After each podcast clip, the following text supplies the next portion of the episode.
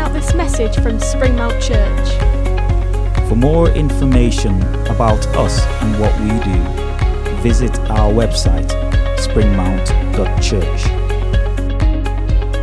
Why not check out all the different groups that run throughout each week in Barrow and on Walney?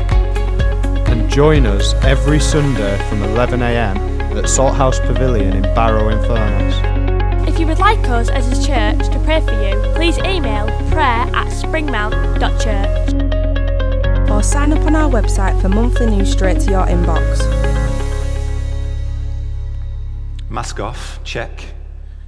Glasses back on, check. Microphone on, check. Water bottle, check.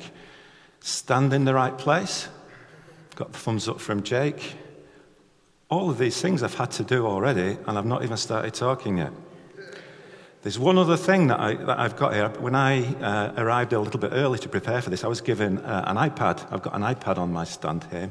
Because uh, there are some slides that I'm going to show you, and I'm in, I'm, in theory, I'm going to be in control of what you actually see on there behind me. And I think that's brilliant. It's wonderful use of technology. But I'm so disappointed. I thought I was going to be able to do the Dr. Chris Whitty here this morning of next slide, please, next slide, please. But it'll come. Maybe it'll come. Well, good morning, everybody. Today we're carrying on um, the Sunday morning uh, talks theme, if you like, of Psalms, a playlist for our lives. And in previous weeks, we've looked at Psalm 22, 30, 8, 13, 127. So it's no, we're not going through them all. We're not going through them in number order. Today we're looking at Psalm 46. um, and we will look at Psalm 46. But for those of you who are eagerly looking at your Bibles already, it won't be for a while. Just, just bear with us on this one. Indulge me for a little while as I talk about the book of Psalms a little bit more generally before we look at Psalm 46. As Johnny mentioned in the, the big build up that I got this morning, um, just over a year ago when lockdown uh, first kicked in, there was a group of us uh, from Springmount meeting um, on a weekly basis, and we were eight weeks into what was a scheduled 23 week program, which we called Old to New. First test of iPad. Is it there? Yes. Good. That's a relief. We called it Old to New, and the aim was um, to start with the book of Genesis and to carry on book by book all the way through the Old Testament until we got to the book of Malachi. That was the theory. But when COVID prevailed, we got as far as the books of Judges and Ruth. Now, the intention is, is that these meetings will resume in September or as soon thereafter as regulations permit. And when they do restart, it would be great to meet up with the, I think it was about 40 or so regular people uh, who were coming along. You'd be very welcome to come back. Uh, but obviously, any different people, any newer people, it'll be good for you to come along as well. It's not any sort of exclusive little club. You'd be very welcome to come and join us. So listen out for uh, the restart date. The materials that we're using are ones that I was writing myself.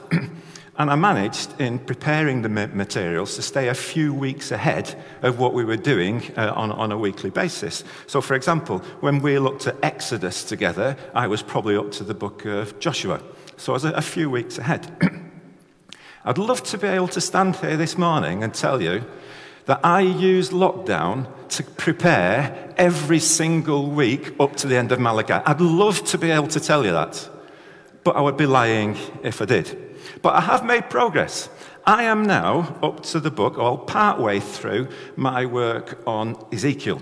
Now, Ezekiel, as I'm sure everybody here knows already, is book number 26 in the Old Testament. The book of Ruth, where we left off, is book number 8. So you can see, I've now managed to put a little bit more distance between preparations and delivery. Those of you who are desperately trying to see a link between what I've said so far and what I'm supposed to be saying about for Psalm 46 will no doubt have realized that if I've got as far as the book of Ezekiel, I must, if I've done it properly, have done my work on Psalms, which is book number 19 in the Old Testament. John is my little prompter. He's giving me the thumbs up to show that the, uh, that the slides are working. And I have, I've done that. So, for those of you already part of the Old to New course, here's another much awaited glimpse of these bright yellow screens that you grew to love this time last year. And for those of you who are not yet part of Old to New, then it's a chance to see what we get up to. And maybe it's something you think might be worth a look at when we start in September again. So, what did we do on these old to new courses? Well, we started off by just some sort of background information about the book, and so we'll do that this morning for the book of Psalms. It's factual information. These meetings were not mini sermons, they were factual background information about each of the books. So, for example, we would put the books into context. And so the book of Psalms is the first of the five poetry books in the Old Testament. We'd been through the books of law and we'd been through the books of history and we were making a start on the books of poetry. And you can see the other uh, four there. What you're not getting the benefit of this morning uh, on these slides is all the clever little animations that I built in. So all of these answers would not have been revealed to you instantly. I'd have been asking you, so what are the other four books of the, of the poetry section? You've not got the benefit of that this morning. What we'd also look at sometimes is whether there were any opinions offered on this particular book by famous Christians. So, Martin Luther, for example, um, the, the, one of the main leaders of the, of the Protestant Reformation, his view on Psalms was that no devotional book has ever appeared that is superior to Psalms. They clearly and prophetically detail the death and resurrection of Christ. The Psalms, inspired by the Holy Spirit, are the songs of his people, his church, with hearts laid open, praising and lamenting. They are our words of devotion. That's how highly Martin Luther viewed this book. A little bit further forward in history, for those of you who are Narnia readers and C.S. Lewis, his view of Psalms, what is the most valuable thing the Psalms do for me is to express the same delight in God which made David dance.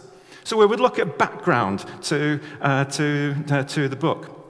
We'd have a look at the author. Well, Psalms has got a bit different from that, isn't it? Because there are several authors. My number six slide has disappeared from my list.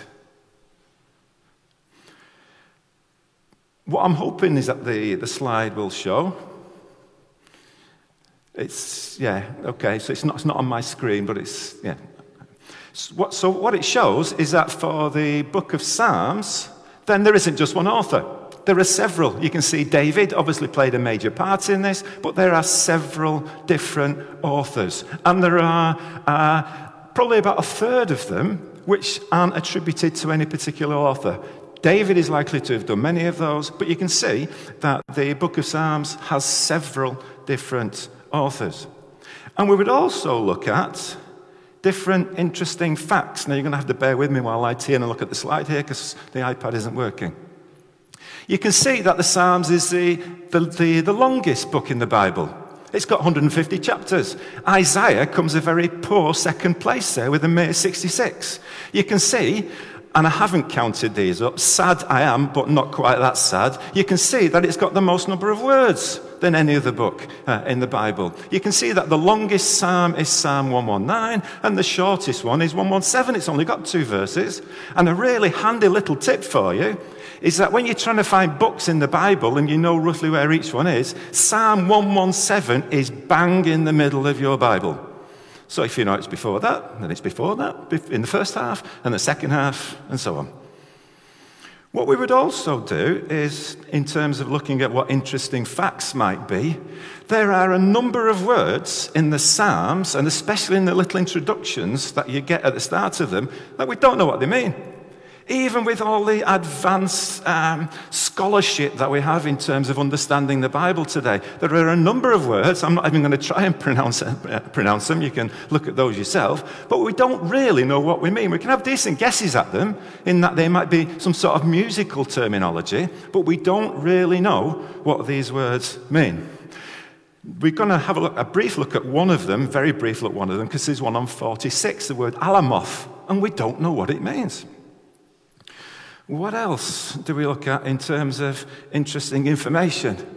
Well, there's quite a clear structure to the book of Psalms, and it's divided into five books. Again, there's different views on how those five divisions were put in place. And you can see they're not equal sizes.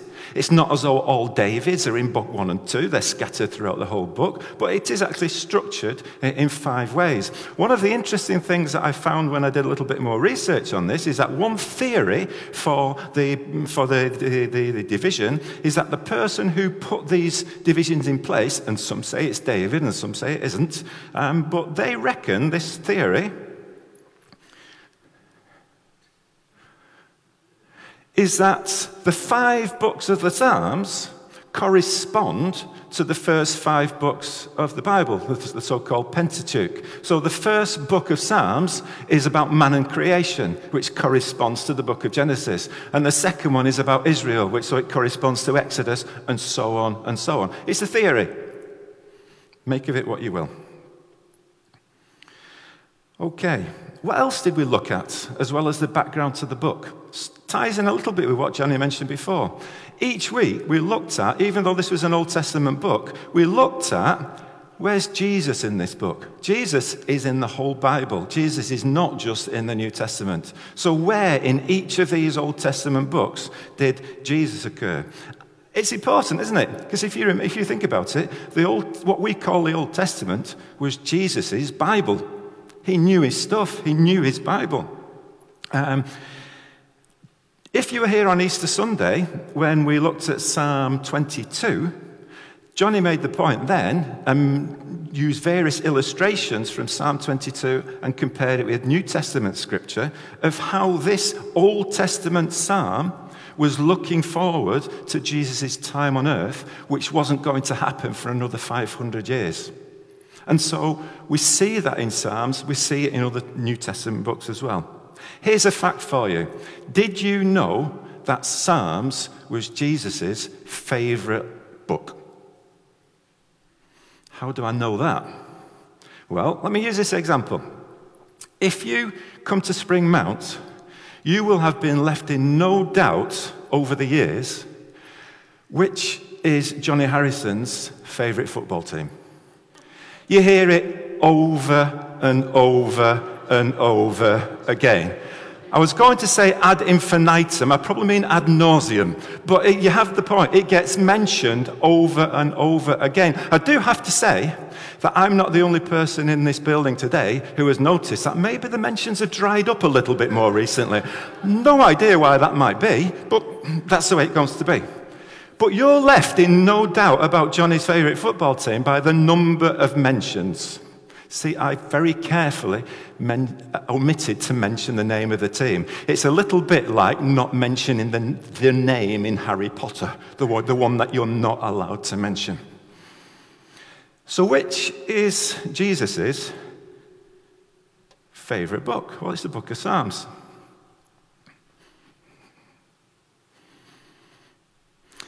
And we work it out by the number of mentions that Jesus makes of Psalms.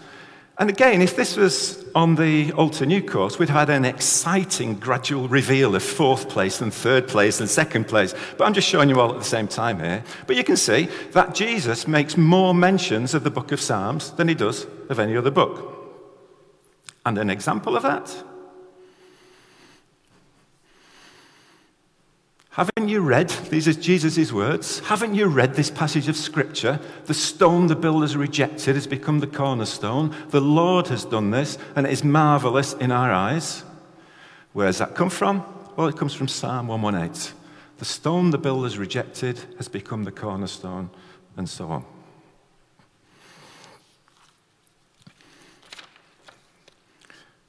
Part of my research on the book of Psalms led me to this, this academic research of 351 Old Testament prophecies which are fulfilled in Jesus. And 103 of those are from the book of Psalms. That's how special this book is. Only in second place this time, Isaiah sneaked a bit of a lead on Psalms here. But you can see that in terms of the book of Psalms, all these prophecies which look forward to the, to the coming of Jesus, beyond no doubt at all that Jesus is a prominent presence in the Old Testament. So that is a flavour of what we do on Old to New. It's a flavour of the book of Psalms, all 150 of them. And it's a book which the Lord Jesus himself read, digested, was inspired by, and acted upon. And so eventually to Psalm 46. We're going to read it all the way through in a moment. But in the version you're going to see on screen, it misses out apparently the little bit of the instruction at the top of the screen. You might have it on your Bible, but apparently it's not going to appear on the screen. And once it says in the Bible Psalm 46, and before the psalm starts, it gives the instructions for the director of music of the sons of Korah, according to Alamoth, a song. All that extra information. It's written by the sons of Korah. These were Levites, the Hebrew tribe set aside by God to care for the temple and lead worship. They were responsible for at least 12 of all these psalms. And these introductory words give directions to the chief musician, to the director of music. This psalm is meant to be sung in the temple or synagogue. It's a Hebrew hymn, if you like. If you've got your Bible open on Psalm 46, if you, you can see that verse 7 and verse 11, which is a repeat of verse 7, is like the chorus in between the verses. Just think about that for a moment. This chunk of scripture that we're able to look at, Psalm 46, yeah, it's an important chunk of scripture in its own right, but it's also a Hebrew song, a Hebrew hymn that may well have been sung by Jesus himself as he attended worship in the synagogue. How mind blowing is that? Psalm 46. God is our refuge and strength, an ever present help in trouble. Therefore, we will not fear, though the earth give way and the mountains fall into the heart of the sea, though its waters roar and foam and the mountains quake with their surging. There's a river whose streams make glad the city of God, the holy place where the Most High dwells. God is within her, she will not fall. God will help her at the break of day. Nations are in uproar, kingdoms fall. He lifts his voice, the earth melts. The Lord Almighty is with us. The translation I was using in preparing this said, The Lord of hosts is with us. The God of Jacob is our fortress. Come and see, come behold what the Lord has done, the desolations he's brought on the earth. He makes wars cease to the ends of the earth. He breaks the bow and shatters the spear. He burns the shields with fire. He says, Be still and know that I am God. I will be exalted among the nations. I will be exalted in the earth. The Lord Almighty, the Lord of hosts, is with us. The God of Jacob is our fortress. God is our refuge and strength. Many of the other Psalms start with a description of the writer's current troubles, their distress, their difficult circumstances. Psalm 46 is straight into God's provision. He is our refuge. The word refuge, it's a bit old fashioned, isn't it? I suspect it's not a word which comes up very often in everyday conversation. But it is a word we still use. I thought of, for example, the phrase of a women's refuge, a place of safety, a haven of peace where um, the, the, the women can escape from maybe abusive and violent partners. A refuge. To the Jews, to the Jewish worshippers at the time, the word had a further particular meaning because it, was, it meant to them the cities of refuge, these cities which had been identified um, according to, to God's instructions, which served as a refuge for people on the run from the law to, to, to, to, to remain safely until they, they, they came to trial. God is our refuge and our strength. God is our strength. He's strong for us and He's strong in us. He's an ever present help in trouble. How reassuring is that?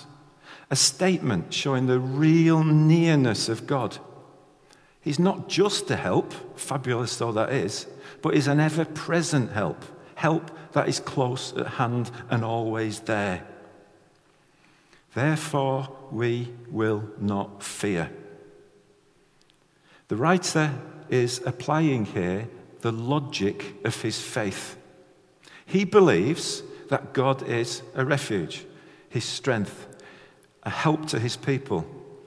And therefore, there's no logical reason to be afraid, even in the biggest crisis. God, the creator of the universe, is with us and is for us. He's our refuge and our strength. Even though the earth give way and the mountains fall into the heart of the sea and the waters roar and foam and the mountains quake with their surging. The writer here is describing the most frightening scenario he can think of mountains quaking and falling into the sea. On Friday, Simon, my 16 uh, year old son, and I went up Helvellyn. It's the third highest mountain in England. And it's a long range of rock. It's huge. And it's on a global scale, it's pretty small. But getting up there and staying up there, you just get an idea of just how much rock is there. And this writer imagines that just quaking and crashing and tumbling down into the sea. That's his most frightening scenario. Put your own words in place of his. What is in your room 101? I'm not talking Frank Skinner here. I'm not talking the mildly irritating. I'm talking George Orwell. And in George Orwell's room 101, was the most terrifying thing that he could think of. What's yours? Whatever it is, God is greater than that. God is our refuge. God is our strength. God is our ever present help in trouble. Therefore, we will not fear. And then the psalmist changes tack a little bit. It's like almost as though he's on to verse 2 in the psalm now. And remember, this is a hymn that Jesus himself will probably have sung. There is a river whose streams shall make glad the city of God. A river making glad the city of God.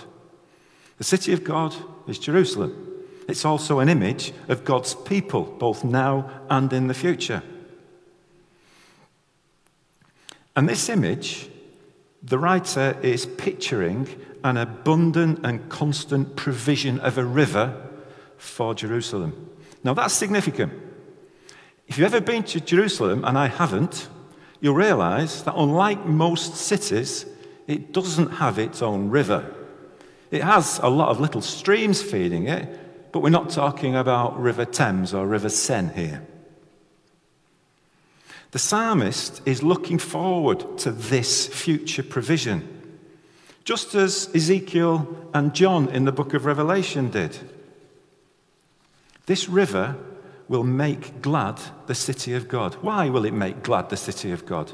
Well, because it's life giving water.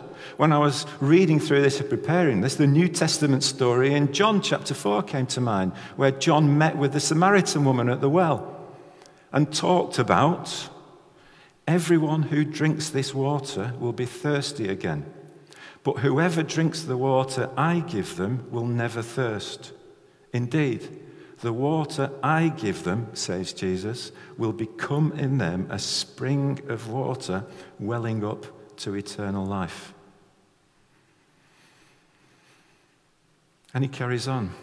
And God is within her. God is in the midst of her, is in the midst of Jerusalem and his people. She shall not be moved, she shall not fall. So, all the blessing and provision of this city, all its security, comes not because what the citizens do by themselves, but because of God's presence there. For those of you who know your Old Testament, perhaps the saddest part of the whole of that collection of books is the destruction of Jerusalem once God left his people there to their own devices, despite his centuries of warning them to leave their sinful ways and return to him. And then we're at the chorus, verse 7 The Lord Almighty is with us, the God of Jacob is our fortress. The Lord Almighty is with us. The God of Jacob is our fortress. That second part of that, the God of Jacob being our fortress, is a, it's a, it's a repeat, isn't it? Fortress here is like a, a, a reinforced refuge. So we're going back to the first idea of God being our safe place. God Almighty is our safe place. Wow. But don't skip over the previous line. The Lord Almighty, or in the other version I mentioned, the Lord of hosts is with us. There's another word that is, we're in danger of maybe skipping over a little bit because it's an unfamiliar word. The Lord of hosts. It's nothing to do with host as in showing hospitality. It's important though that is. It's to do with the host being an army a vast army. And the idea is that God is the commander of that vast army, both the army of his people and the army of his heaven. This title for God shows his glory, his power, his authority, his might. And that God, this Lord of hosts, is with us and offers us a safe place. Wow. And the psalmist continues Come and see. I prefer the, an older fashioned version to that. Come behold. It's not just having a quick glance at, it's come and gaze at what the Lord has done. The desolations he's brought on the earth. He makes wars cease to the ends of the earth. He breaks the bow and shatters the spear. He burns the shields with fire. If the first part of this psalm was portraying God as our refuge, and our help, the emphasis here shifts very, very clearly to a portrayal of his power and his glory. But it's the same God. The God who's available to us, who offers himself to us as our refuge and our strength and ever present help in times of trouble, is the same glorious God in control of the nations and creation. Wow. And then it's almost as though God Himself butts into the psalm. He says, Be still and know that I am God. I will be exalted among the nations, I will be exalted in the earth. Be still and know that I am God. If you've been a Christian for a while, I suspect that is a very familiar line to you. As long as I can remember as a Christian, I've interpreted that verse as a, as a gentle prod from God to his children, just to put aside our own busyness, switch off from our everyday reality, and spend time with him. Now, that's a very good discipline. But according to my research for this, that's not what this psalm is saying here.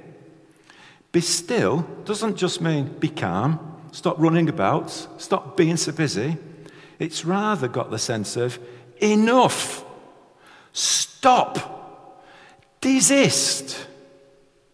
It's God addressing the nations, telling them that their arguments and opposition to Him should stop. They should be stilled. God will be exalted among the nations. He will be exalted in the earth. And that's the God who opens his arms to us as our refuge. Wow. And then the chorus again for the second and last time. The Lord Almighty, the Lord of hosts is with us. The God of Jacob is our fortress. We, as Christian believers, can have the confidence that the same God, exalted, lifted up, praised in the whole earth, is with us, offering us security and help. What more could we need? Going back to my technology now, just to finish on.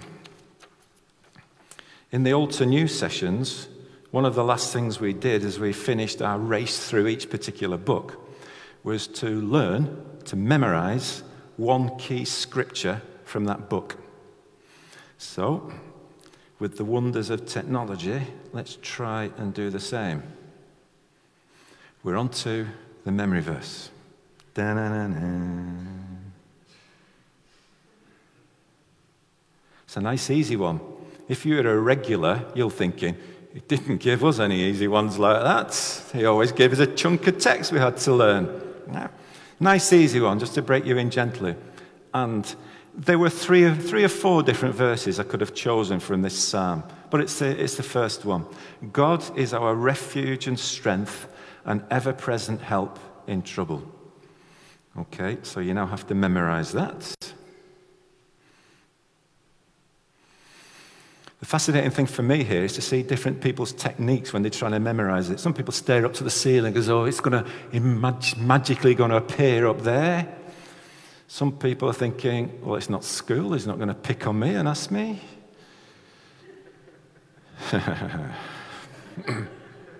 Have you remembered it? Just test yourself.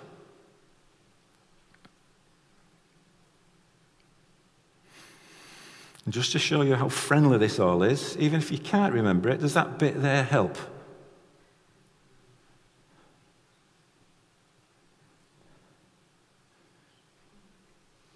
Last chance to test yourself.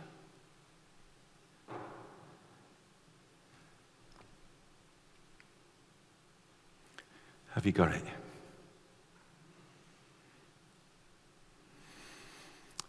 Let's pray. God is our refuge and strength, an ever present help in trouble.